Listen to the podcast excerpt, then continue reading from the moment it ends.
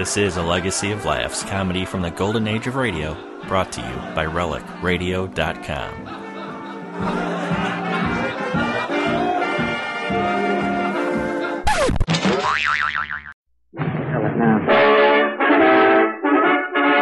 The Fred Allen Show. Brought to you by Ipana Toothpaste for the smile of beauty, Sal Hepatica for the smile of health.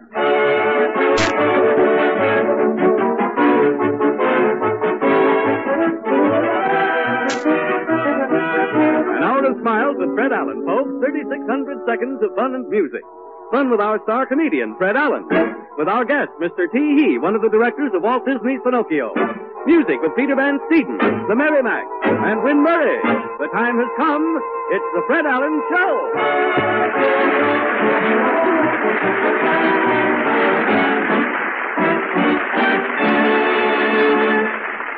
Well, ladies and gentlemen, we had hoped to have Toscanini conduct our overture tonight, but unfortunately our plans went amiss.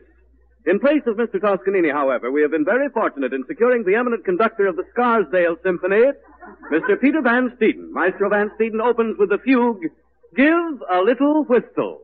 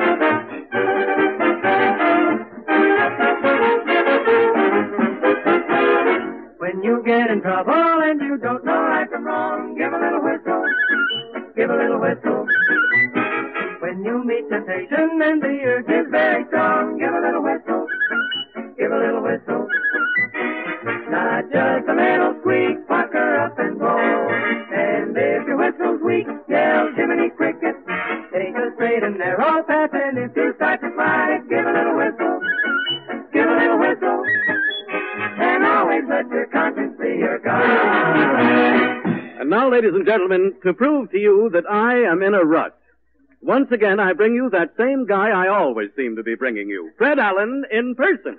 Thank you. Thank you. Thank you, and good evening, ladies and gentlemen. Well, spring is here as of last Thursday, and our program comes to you tonight in the guise of a delectable zephyr. In the guise of a delectable zephyr. How is that, Harry? Uh, what, Fred? I just What? coined a phrase. I'm no judge, but to me it reeked of Tennyson. Or I might as well go the whole hog and say it smacked of Edgar Guest. Well, I didn't hear it, Fred. What was your phrase? I, uh, I said our program comes to you tonight in the guise of a delectable zephyr. Oh, say, that's poetry, Fred. Or a reasonable facsimile. What is a zephyr? What? I say, what is a zephyr? A uh, zephyr is a tornado with an inferiority complex. it's a limp gale, a typhoon with no ambition. a zephyr, Harry, is really a slow leak from out the west. You get the significance? yes, I get it. A zephyr is a slow leak. Yeah. A slow leak is a little drip. And a little drip is Fred Allen in person. Ah. Welcome with a new hairdo yet. You look as though you combed your hair with the sleeve of a chinchilla coat. no other effect could. And welcome back to radio, Mr. Van Steeden. Say, this is the this is the first time you've said anything on the program since February, Pete. Oh, I'm here ready to talk, but Allen won't give me any lines. Look, I tried to give.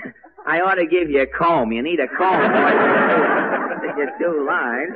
He got two lines and he washed his hair again.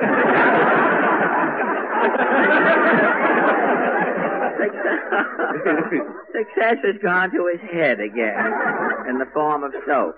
Well, I tried to. I tried to give you lines, Orson Welles Steeden, but you you can't even read them. What do you mean I can't read them? Hmm? I've been taking elocution lessons. What? I didn't know you were taking elocution lessons, Pete. Sure, get a load of this, Harry. Break, break, break are like cold gray stones, oh, see? That's break, fine. That's break. fine. That's very good. You sound like the boy voted most likely to succeed at an embalming school. you keep talking that way and you'll end up an announcer. How do you like that, Harry? I studied elocution for six months. And what can you say? Break, break, break. Unlike All right, all right. Break, break, break it up, brother. we had enough trouble around here last week with that eagle. The eagle got more laughs than you did. I, uh, I could get laughs if I used the same devices.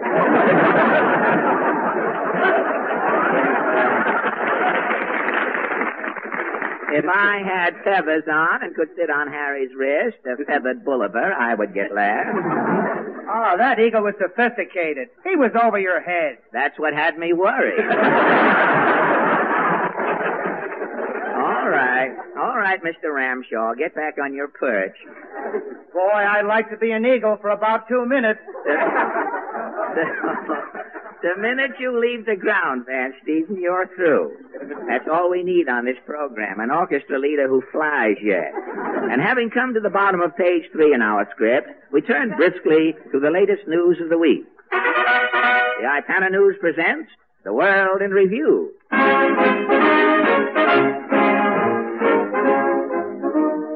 Seattle, Washington. A recent appendix operation in Seattle was broadcast over a statewide radio hookup. As the surgeon operated, member of the State Medical Association stood by the operating table with a microphone, giving the radio audience a complete description of the appendectomy.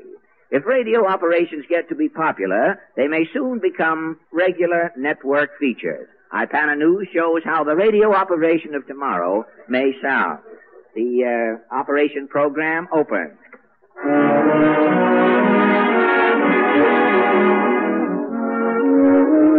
To the strains of I'll See You in My Dreams, the makers of Peko Cough, the new miracle drink, bring you another in their series of weekly operations. Does coffee keep you awake nights? Try Peko Cough. It looks like coffee, tastes like tea, and smells like muesli. You can perk it, brew it, or mend crockery with it. Ask your grocer for Peko Cough. And now we take you to the radio clinic. Take it away, Professor Mangle. This is Professor Mangle, about to bring you another operation through the courtesy of Pico Cough. Last week we presented Mrs. Toomey in a dramatic facelifting operation. I want to apologize to the many fans who wrote in asking for Mrs. Toomey's autograph. Mrs. Toomey's face was lifted a little too high. Her skin is so tight now she can't close her fingers to hold a pen. We may have Mrs. Toomey back on the program soon to let out some slack. If we do, you'll be seeing more of Mrs. Toomey. And now, our guest patient for tonight's operation, Mr. Morgan Grimm, a double molectomy. Good evening, Mr. Grimm. Uh, good evening, Professor Dangle. what is your occupation? I'm a salt cellar salesman. You sell salt cellars? Yeah, I'm a salt cellar seller. And how is business? Shaky. you're a case, Mr. Grimm, and you're here to be operated on? Yeah, I got two moles on my nose. Oh, yes. Mr. Morgan Grimm is having his two moles removed tonight through the courtesy of Peko Cough. And look, am I getting a local anesthetic, Professor? No, this is a coast-to-coast hookup, Mr. Grimm. Oh. I hope everything comes off all right. yes, it will. Now, if you'll just lie down on that cot, Mr. Grimm. Okay. And now, while Mr. Grimm is getting ready for his operation, we present the nurse who will administer the anesthetic, glamorous Mavis Brown. Hiya, friend. I got a tank full of ether and I'm raring to go. This patient looks like he's going to give me plenty of trouble. It's going to be tough telling when he's unconscious. You get it, folks? Are you ready, Nurse Brown? yeah, Prof. Ready, Mr. Grimm? Uh, yeah, Professor. Let's go, student! And now, while Nurse Brown administers the ether, Professor Mangle is putting on his rubber gloves, just the way you see Dr. Kildare put them on in the movies. Mr. Grimm is unconscious, and as the operation starts, we hear Professor Mangle say, Pincers, Pincers, scalpel, scalpel. One mole is off, folks. And we turn you now back to Professor Mangle. ligature, Ligature, tourniquet, tourniquet, blow-out patch, blow-up patch, Scalpel. scalpel. And the second mole is off, folks. The patient is coming to. Now I'll move the microphone over it, and you can hear the patient's first words as he comes out of the ether. Oh, get me a cup of peko cough. Yes, Peko cough. Peko cough.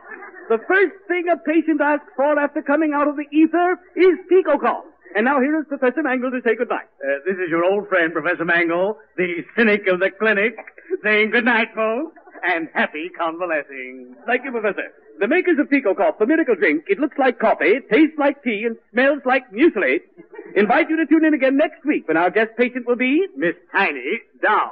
Here, Miss Tiny Dow, have a when removed next week. If you knew her when, tune in again. You know when. and don't forget, folks, if you're still awake, be sure to take Peko Cough, spelled P-E-K-O, cough. Good night.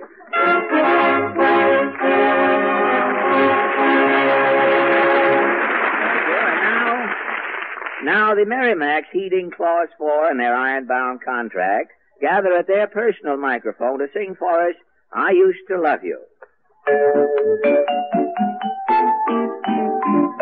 I used to love you, but it's all over, all over now. You know it's all over town that you threw me down, but you shouldn't let that kind of story go round. For you had your chance and now it's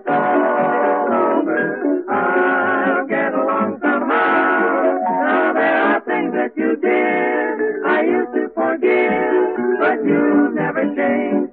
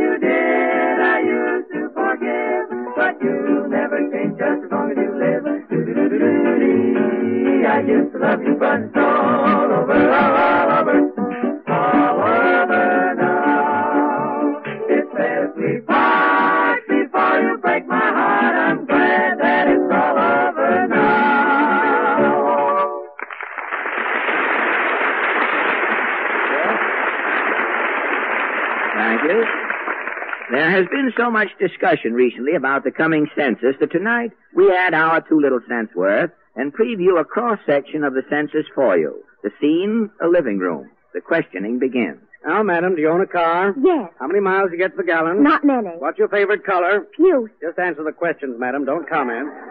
And now about children. Well, I have three. John, Sarah, and Mary. Mary's only six, but she's smart as a whip and pretty as a picture. And as for John, Yes, well, his yes, yes. teacher Three was... sa- children. Uh, yes, and I'm, I'm not saying this just because they're mine, but Yes, under the other... children, three. Now, what kind of toothpaste do they use? Ipana, of course. Funny, I get that same answer time and time again. Well, why wouldn't you? Mothers know what's best for the family.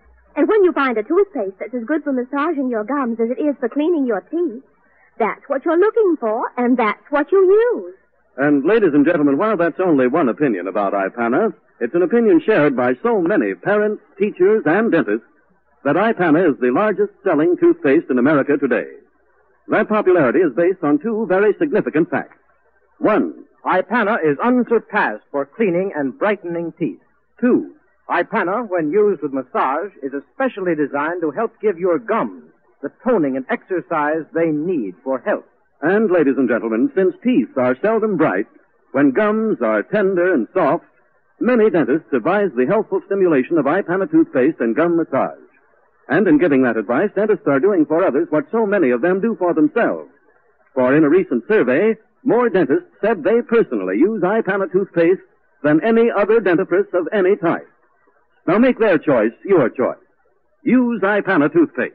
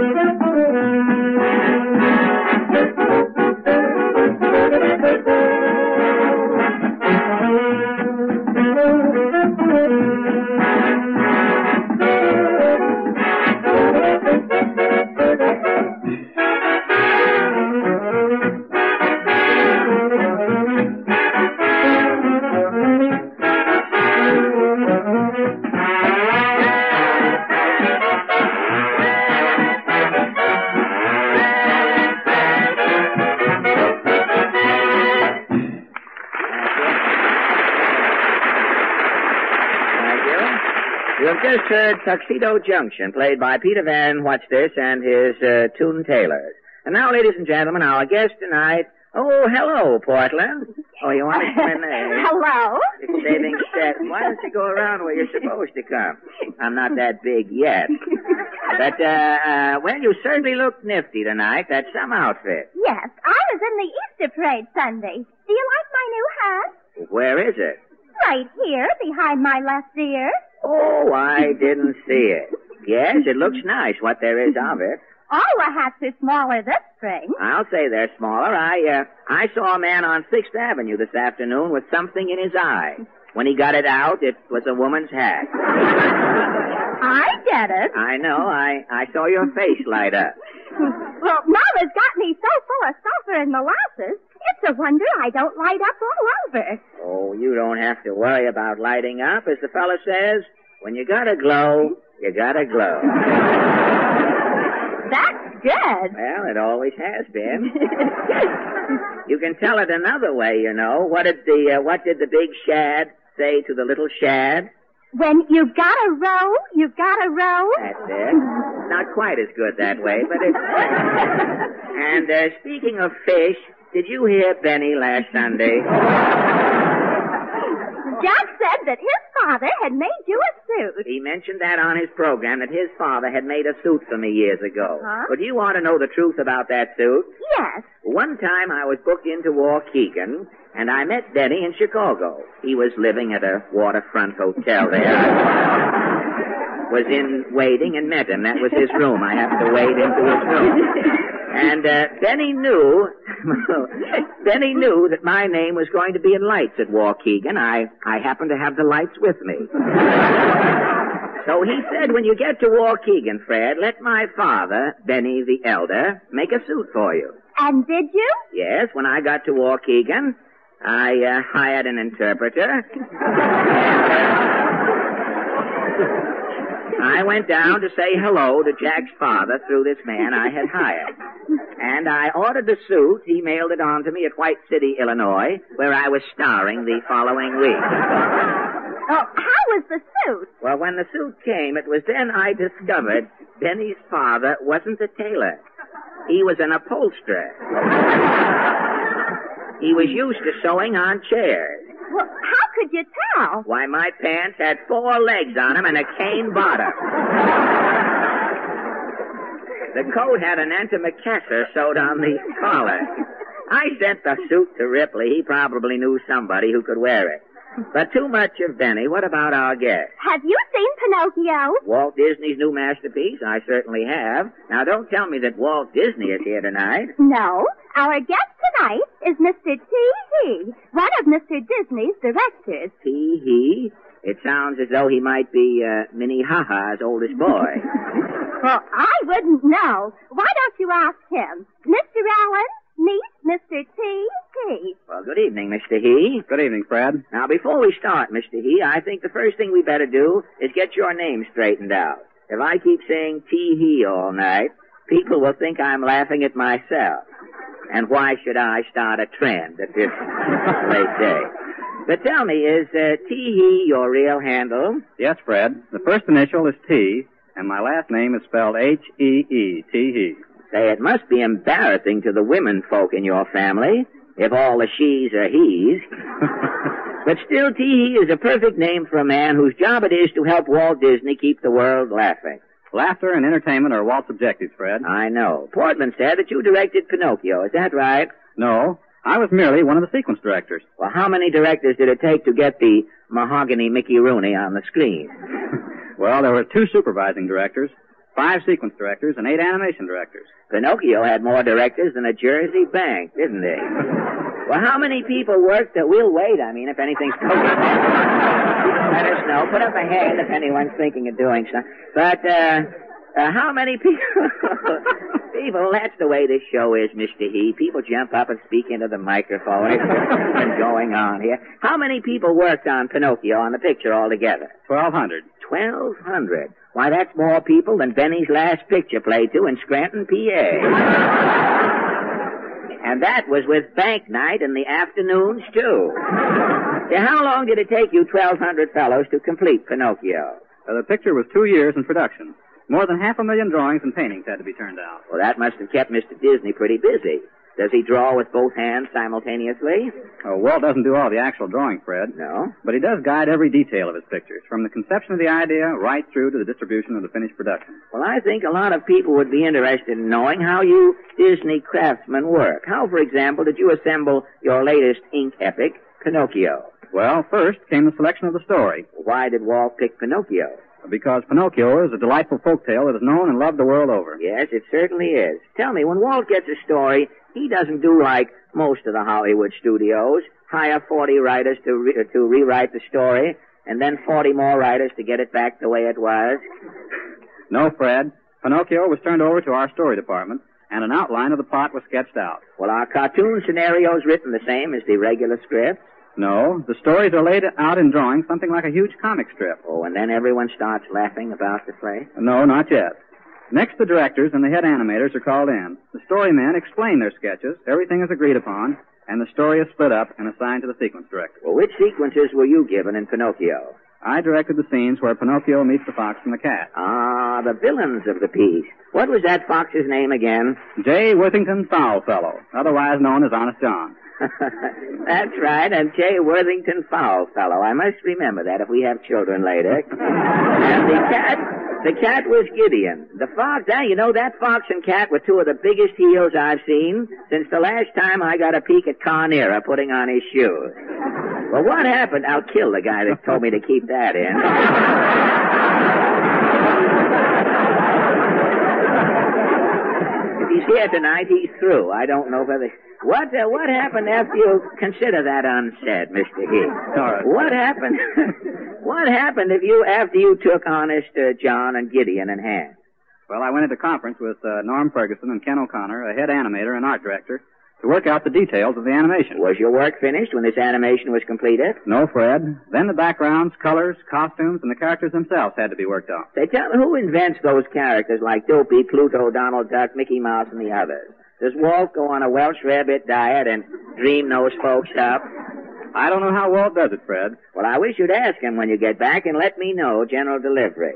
But tell me, with so many artists, I'll be there shortly, something else. But tell me, uh, with so many artists drawing different sequences, how do you keep the likenesses of the various characters uniform? Well, uh, models are made up to guide the animators. And sometimes we photograph actors who resemble the characters. And these action pictures are studied before the drawings are made. Well, who does these drawings? The head animator? Uh, he does what we call the key drawings, the important points in each bit of action. And other artists fill in, fill it in. That's correct. And then when the drawings are cleaned up, they're traced on celluloid and painted. And each separate drawing is photographed on movie film. That's right. And as soon as uh, you photograph half a million drawings, Pinocchio was finished. Not quite, Fred. The music, dialogue, and sound effects had to be added to the film. And then Pinocchio was ready for his preview. Its first public appearance yet. Uh-huh. Actually, the picture had been previewed from the first day it went into production. Well, how do you mean? Well, our pictures are run off with the whole staff in various stages of production. And Walt asked everyone, from the messenger boys up, for suggestions and criticisms, and anyone who comes through with a good gag or a piece of business gets a bonus. Well, in radio, we use a similar system on a bigger scale. If anyone opens his mouth around a radio program, he gets the business. but, uh, tell me, Mr. Hee, what qualities does a fellow have to possess to become a Disney animator? I would say that he has to have something that is oh, just more than artistic ability. He has to have a feeling for the sort of thing that Walt does. All of us at the studio are working for the same thing, to make pictures that are more entertaining, more beautiful, and technically more perfect. Well, in case you haven't heard, Mr. Hee, you are succeeding. And I certainly appreciate your kindness in dropping in tonight. It's been a pleasure, Fred. You know, I heard Jack Benny announce last Sunday that he is going to play Pinocchio on his program next Sunday. I think it's a shame that two years of work you fellas have put in is going to be undone next Sun- Sunday night in 30 minutes. I think fine. Oh, I think Jack will play Pinocchio very well, Fred. You mean it takes a dummy to play a dummy? Uh, you're not getting me mixed up in that. Good night, Fred. Good night, and thank you, Mr. Peavy. Thank you. And now, Wynn Murray, the Miss America in the Winter Book for 1942, arrives to... now, control yourself, Winnie. no, laughing at the microphone. You might establish a precedent. but Winnie is here to sing How High the Moon.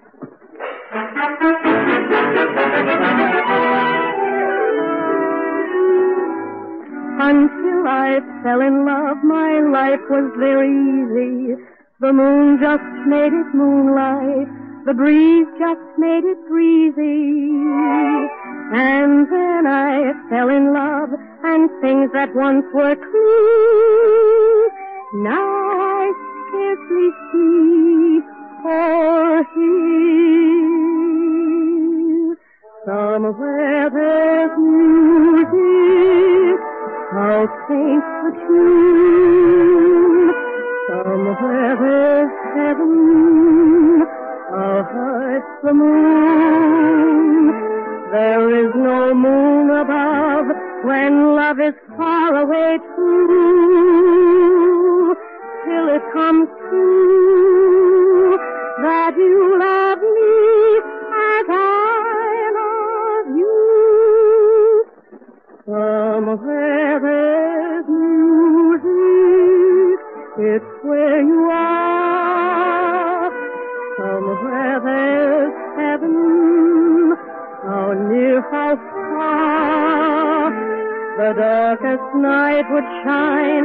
if you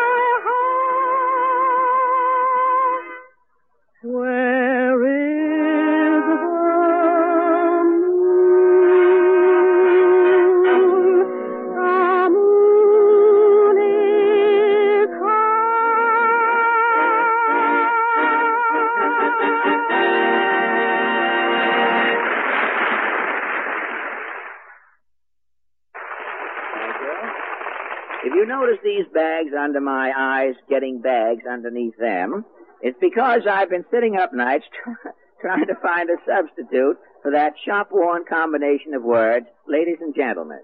Well, now there isn't any substitute, Fred, so there's no use sulking about it. Those words go together, like bread and butter and black and white, ham and eggs, salt and pepper. Well, I guess you're right, Harry. And while we're on the subject, don't forget Mike and Ike, corned beef and cabbage, Barnum and Bailey. Sure, Fred. And most important of all, don't forget Ipana and massage.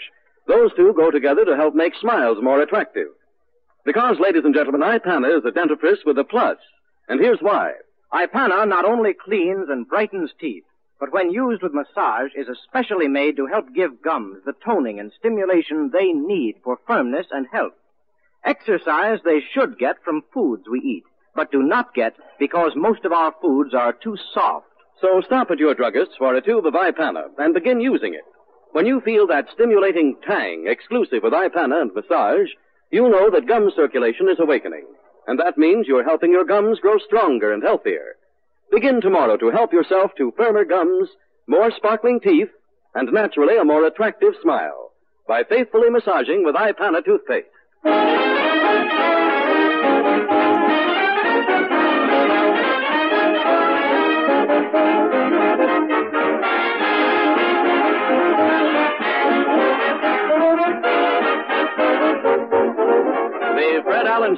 Continue immediately following a brief pause for your station identification.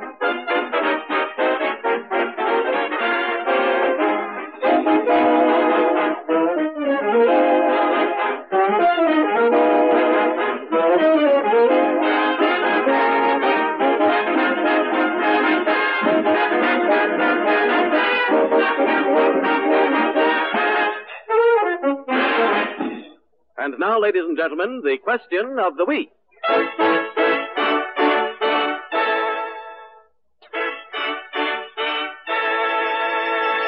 This is Mr. and Mrs. Average Man's Round Table, where three persons selected from our studio audience are invited to give their opinions on a question that concerns some prominent issue of the day. These little sessions are entirely unrehearsed. Fred is taking his place now at the round table, where he meets his fellow debaters for the first time. Are you ready? Yes. yes, I uh, I was meeting the people, Harry. yes, I. Oh, excuse me. The forum is officially open. I didn't hear you, Harry. I should have a third ear in the back of my head. If Portland will kindly introduce us to the first member of our Yes. little group here. Mr. Hugh Cooper from Mount Vernon, New York. Well, good evening, Mr. Cooper. Good evening, Mr. Allen. May I ask your business, profession, calling, or trade? May I? I'm a district office manager with the Insulite Company. The Insulite Company? Yes. What is the uh, function of the Insulite Company? Well, they're the manufacturers of the world's finest insulation board. Oh, insulation board. This isn't a uh, homemade commercial. I mean, you've cooked up on me here. the, uh, I don't know. Insulation. I don't know. That was the policy of the government uh, a short time ago, wasn't it? The insulation policy. We were going to be insulated. But I don't know a great deal about your your business, Mr. Cooper. I don't know a great deal about a great many businesses, but I am supremely ignorant where insulation is concerned. I, uh, what is the function of insulation, if I might ask? Well, in a few words, uh, You'll overlook my ignorance.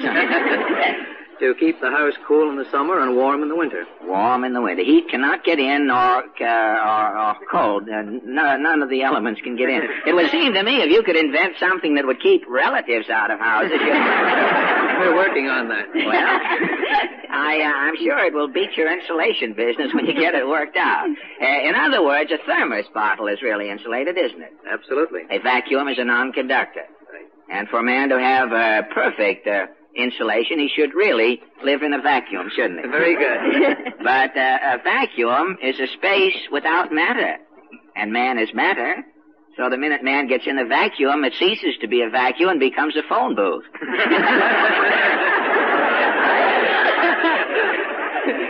I hope Einstein is listening in tonight. He may, uh, he may learn something, but I doubt it. But I, uh, all right. Thank you a lot, Mr. Cooper. And now, Miss Joan Lane from Hartford, Connecticut. Well, have you met Miss Lane? Yes, I have. Oh, it's all right for you to introduce Miss Lane to me. I thought if you, Uh-huh. I was going to introduce you to Miss Lane if you hadn't met her after you had introduced her to me, because then I would uh, partly know her, and it would be permissible for me to introduce her to you. Well, uh, where is Miss Lane from? From Hartford, Connecticut. Oh, uh, uh, what are you doing in New York, Miss Lane? I'm here on my Easter vacation Uh, on your vacation, your Easter vacation from uh, where or what? From Smith College. Oh, do you go to Smith College, do you? I'm a sophomore there. Sophomore at Smith College. That's up at uh, Northampton, isn't it? That's right. S- Smith College is a girls' college, isn't it? Yes, it is. Uh, Smith, uh, Wellesley, and Vassar are uh, academic no man's lands, as it were. well, are you enjoying your uh, uh, your your vacation here in New York? Oh, very much, Mr. Allen. You are, huh? You're not on the daisy chain this year, are you? I was going to say, if you were, you might learn a few things from looking at our main stem over here, which is Broadway. But uh, I'll let it go. I, uh, I, uh, it's going to be rather confusing, I think, when you graduate from uh, Smith, uh, Miss Lane. Uh, uh, what do you intend to be when you graduate, by the way? Have you any particular goal in mind? I haven't quite decided yet, Mr. Allen. I love radio, though. You like radio, huh? Take a look at me and see that you don't want to. you don't want to come to that, do you? But I, I was going to say it's going to be uh, embarrassing when you get out of college uh, and tell people you've just left Smith. They won't know whether you've graduated or whether you quit working for Al. I mean, all right. Thank you, Miss Lane. And now, Dr. Simon Klein from New York City. Well, good evening, Dr. Klein. Good evening, Mr. Uh, what branch of medicine do you practice, if I uh, may ask? Dentistry, Mr. Allen. Dentistry, do you? We have to be very careful talking to dentists on this program. Any uh, conversation is apt to be construed as sort of a commercial. We have to be very careful about uh, our banter. But uh, you're, you're here in New York, are you? I am. Did you go to the American uh, Dental Convention last week? And down in Baltimore? Did you go down there? No, I wasn't there, Mr. You weren't? Must have been very interesting. I read a lot about it in the paper. Some dentist said that uh, uh, the progress that dentistry's made in the last hundred years, the Dental Society, I believe, is a hundred years old last week, and the progress it's made is really uh, wonderful. Uh, he, this dentist said that George Washington in his day uh, wore wooden teeth, wooden false teeth. Constantly in trouble, he had to carry tweezers with him to pick splinters out of his gums. the uh, every time he opened his mouth, woodpeckers flew into the conversation. Because of trouble. And uh, whenever he uh, drank hot soup, uh, his teeth swelled up, I believe. Washington went around for months looking as though he was going to say "oh," which he never said. but thank you, uh, Dr. Klein. Oh was something we could say today. I mean, we could, but uh, well, that about brings us to our question. Now that we are well into leap year, and most of the girls who are waiting for 1940 have taken advantage of their prerogative and their boyfriends, we Novocaine leap year and prepare one phase of it for clinical inspection. So our question tonight is, do you think it is proper for a woman to propose to a man during leap year? Now, how do you feel about the female of the species and leap year, Mr. Cooper? Well, I think that the man does uh, most of the work uh, every other part of the world and time of the year, so I think that the woman should propose during leap year. You think the, uh, the you think the woman should propose? You don't think a woman? You think that a woman should send man flowers and candy and take him to the movies and close in on him later in the year? well, all right, that's one for the woman. Now, Miss Lane, what do you, as a college girl, think about uh, girls proposing? Well, I think leap year is a very fine thing, but I hope I never have to use it myself. well, I hope you don't ever have to use it either. But do you think that it's proper that a girl is is uh, taking advantage? You think she should propose at any time and not wait for leap year? Well, I think she has just as much a right as a man has to do it. She just has as much right to propose as a man has. Well, that gobbles it up nicely. Now,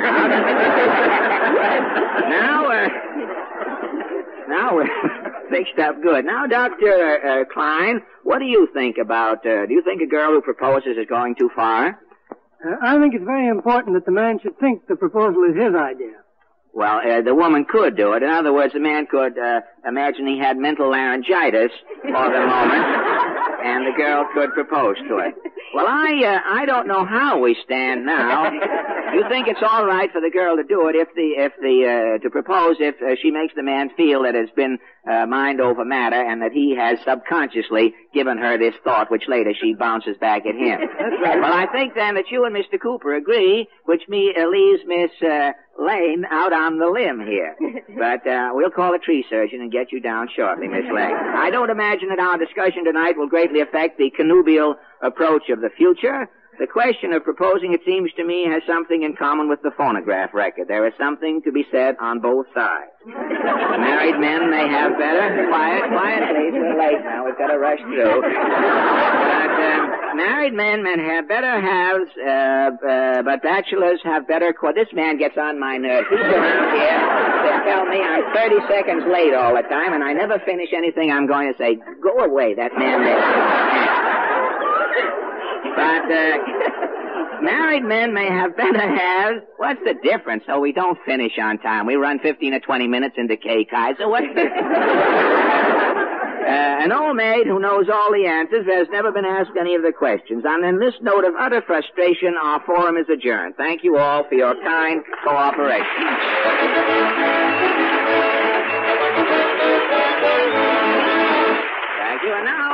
The Merry Macs to sing All by Yourself in the Moonlight.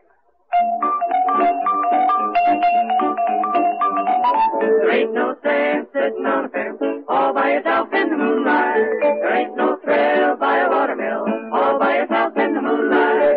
There ain't no fun sitting beneath the trees, giving yourself a hug, giving yourself a squeeze. It's insane swinging down the lane all by yourself in the moonlight. All alone, I'm so all alone. There is no one else but you. It gets your good riding in a boat, all by yourself in the moonlight.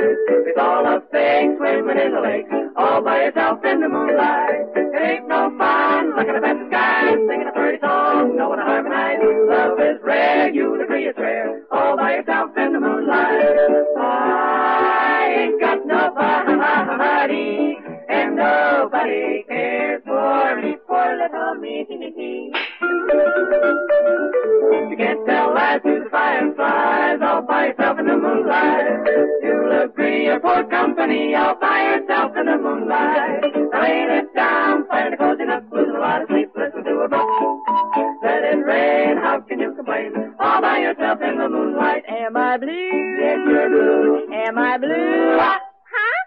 These Tears in these eyes, are telling me you, you, you, you can't go far in a motor car, all by yourself in the moonlight. It ain't so grand and a night to dance, all by yourself in the moonlight. It ain't so sweet having a place to go, having a lot to do, nobody helping you. It ain't a treat in a rumble piece, all by yourself, all by yourself, all by yourself in the moonlight.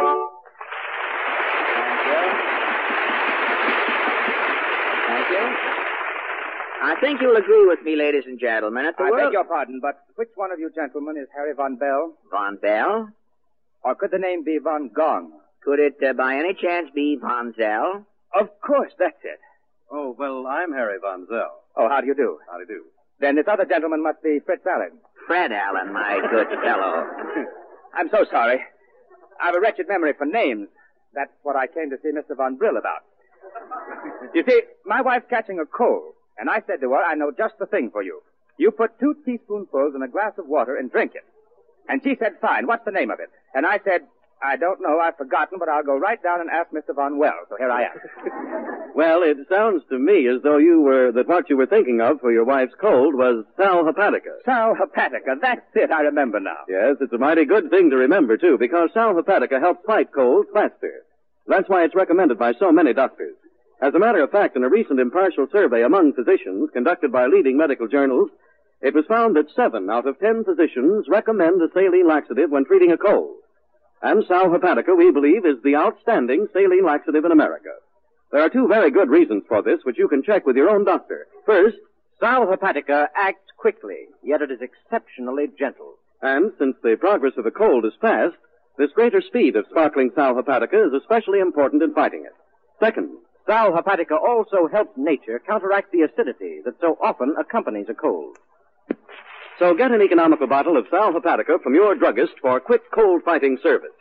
Remember, for faster action in treating colds, take Sal Hepatica.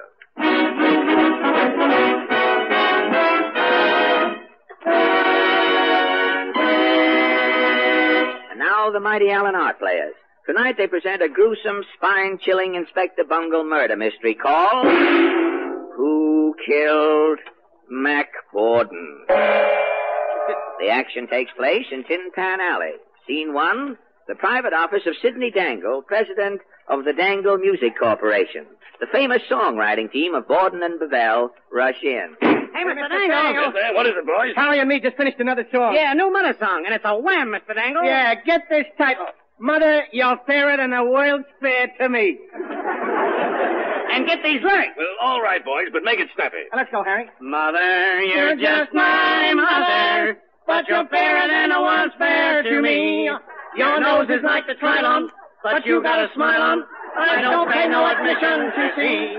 My, you got a shape like the perisphere, round in front and round in the rear. Oh, now wait. Your map may look like the Futurama, but you're my ever-loving mama. Oh, wait. And you're fairer than the world's fair to me.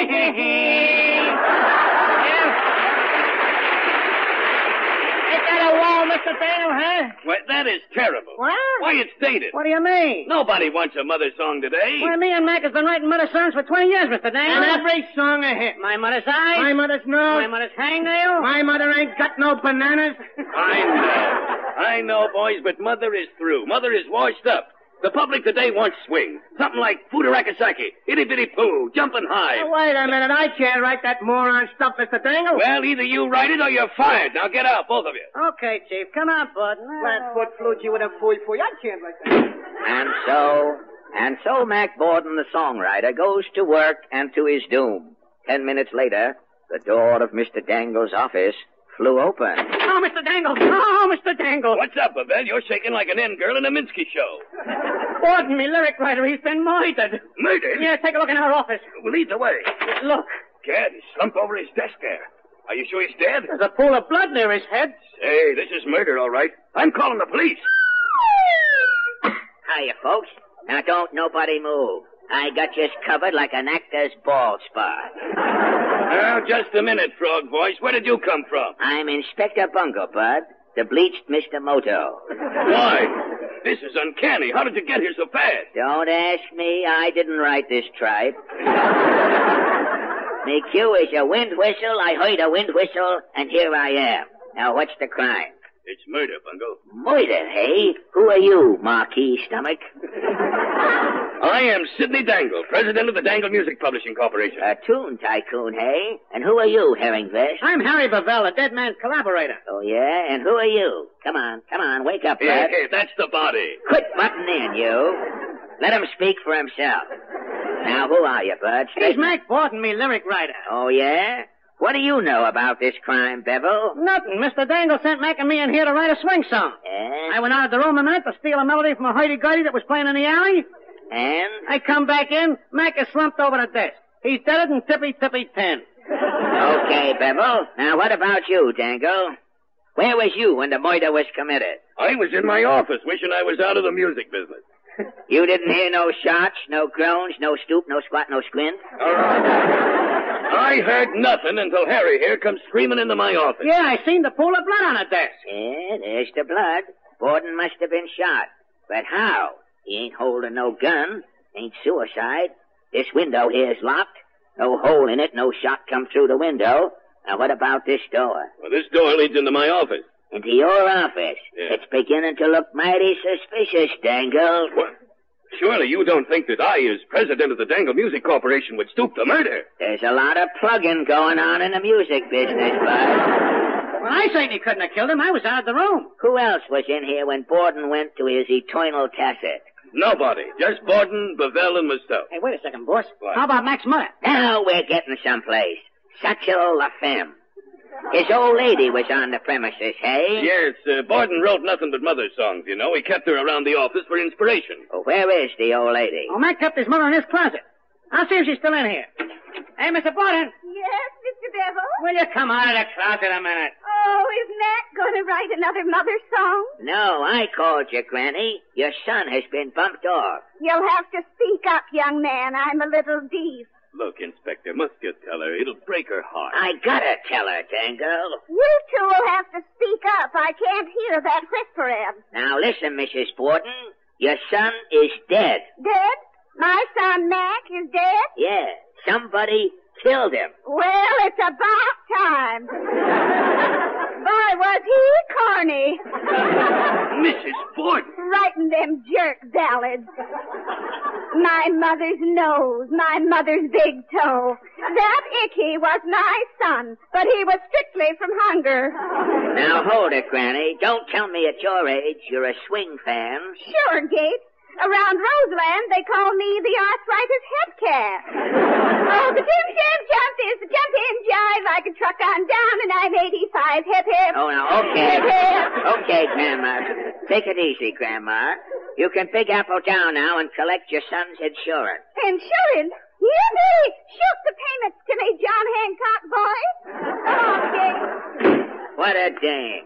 One foot in the grave and the other one doing a shag. Well, look, Inspector, I hate to butt in here, but what about the mystery? That's right, the mystery. It sure is a puzzler. Now, let me see. There's the body. The window's locked. What's this other door here? It leads out into the hall. The rehearsal rooms are out there, And Bungle. I'm looking in them rehearsal rooms, Dangle. Come on. You stay here, Bevel, so's the body won't get lonesome. Okay. Well, come on, let's go. This is all rehearsal rooms, you say, eh, Dangle? Yeah, acts are rehearsing. Songwriters are working in them. Who's in this room here? Why, this room is empty. Yeah, this is where we write songs like uh, The Little Man Who Wasn't There. Uh, you want to look in this room, Bungle? Yeah, open that other door. Hey, you! Shut that door. I'm composing. Yeah, composing what? I'm writing campaign songs for the Democratic Party. I got a song for Garner. Garner? Yeah, Garner the days when me was in Never mind, never mind. listen to this one. A campaign song for the president. I didn't know what term it was. I'm getting out of here. Well, I'm telling you, Bungle, you won't find any suspects in these rehearsal rooms. And I ain't giving up, Dangle. Who's in this next room Well, here? I, I'll see. Uh, who's afraid of the bigger bad wolf? uh, The bigger bad wolf? uh, The bigger bad wolf? uh, Just a minute, just a minute, brother. Sir, are you addressing me? Where was you? Where was you 20 minutes ago? I was right here rehearsing. Who's afraid of the Now, bigger bad hold wolf? it, hold The it. bigger bad Hold it, Bud. You're sure you didn't leave this room? Cross my heart. I've been learning this song for my guest appearance on the Horn and Hardart program next Sunday. That's a kid's program, ain't it? Yes, I'm large for my age. Okay, Bud. That tomboy couldn't have killed Mack Borden Dangle.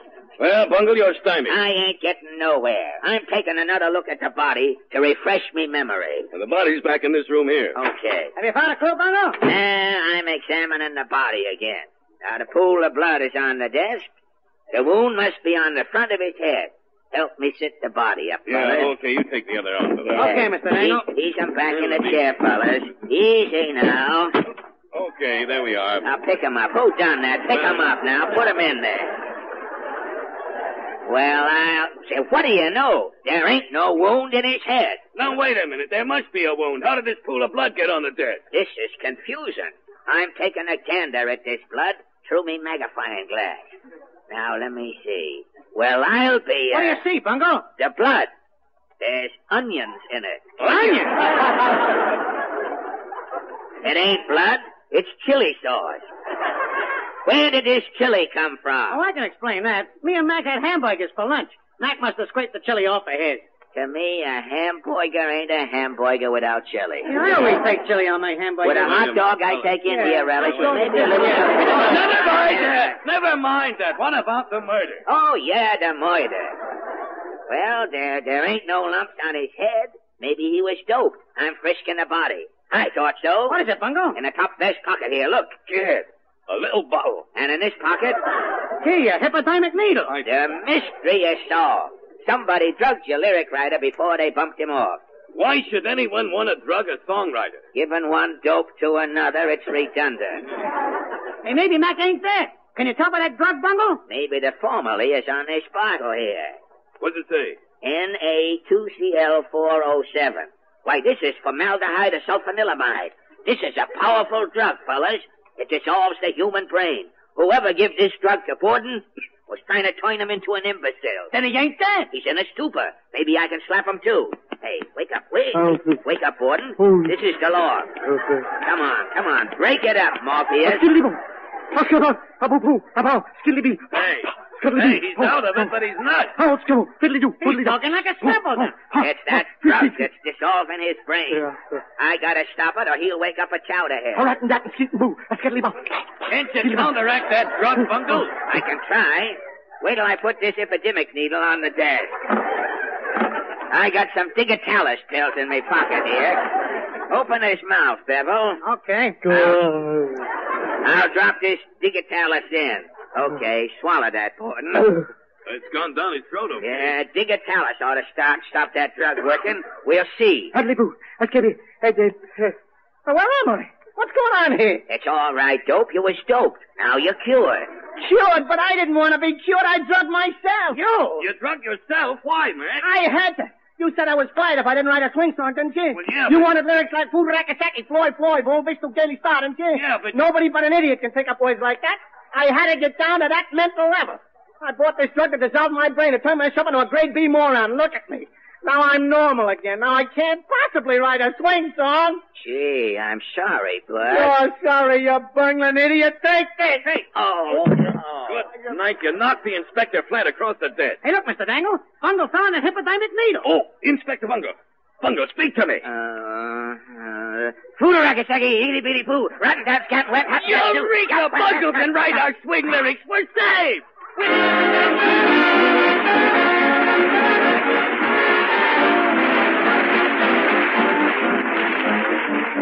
Last Wednesday, ladies and gentlemen, a very significant event occurred the first day of spring. Tonight we show you how thousands and thousands of city and country dwellers alike greeted spring. Spring is here. You said it, and how? When I woke up this morning with a cold in the head, I says to myself, Joe, I says, I bet spring is here, and there's nothing you can do about it. And to those thousands, Harry Von Zell says, But there is something you can do about a spring cold, ladies and gentlemen, and it's this. Take start sparkling Sal Hepatica to help fight that cold faster. There are two very good reasons why it does, and you can check them with your own doctor. First, Sal Hepatica is speedy, yet it's very gentle, and speed is mighty important in fighting a cold. Second, and just as important, this famous saline laxative also helps nature counteract the acidity that so frequently accompanies a cold. Remember, in a recent survey, it was found that seven out of ten doctors recommend a saline laxative in treating a cold. And Sal Hepatica, we believe, is America's outstanding saline laxative. So for faster action against colds, get a bottle of gentle, quick-acting Sal Hepatica at any drugstore. Well, thank you, Harry. Good night, ladies and gentlemen. Beginning next Thursday night, April 4th, at 8 o'clock Eastern Standard Time on most of these stations, and on every Thursday night thereafter, you will hear the famous radio show, Mr. District Attorney. This expose of rackets that steal millions is brought to you as a public service by Vitalis.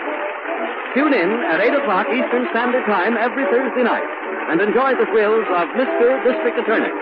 This is the National Broadcasting Company.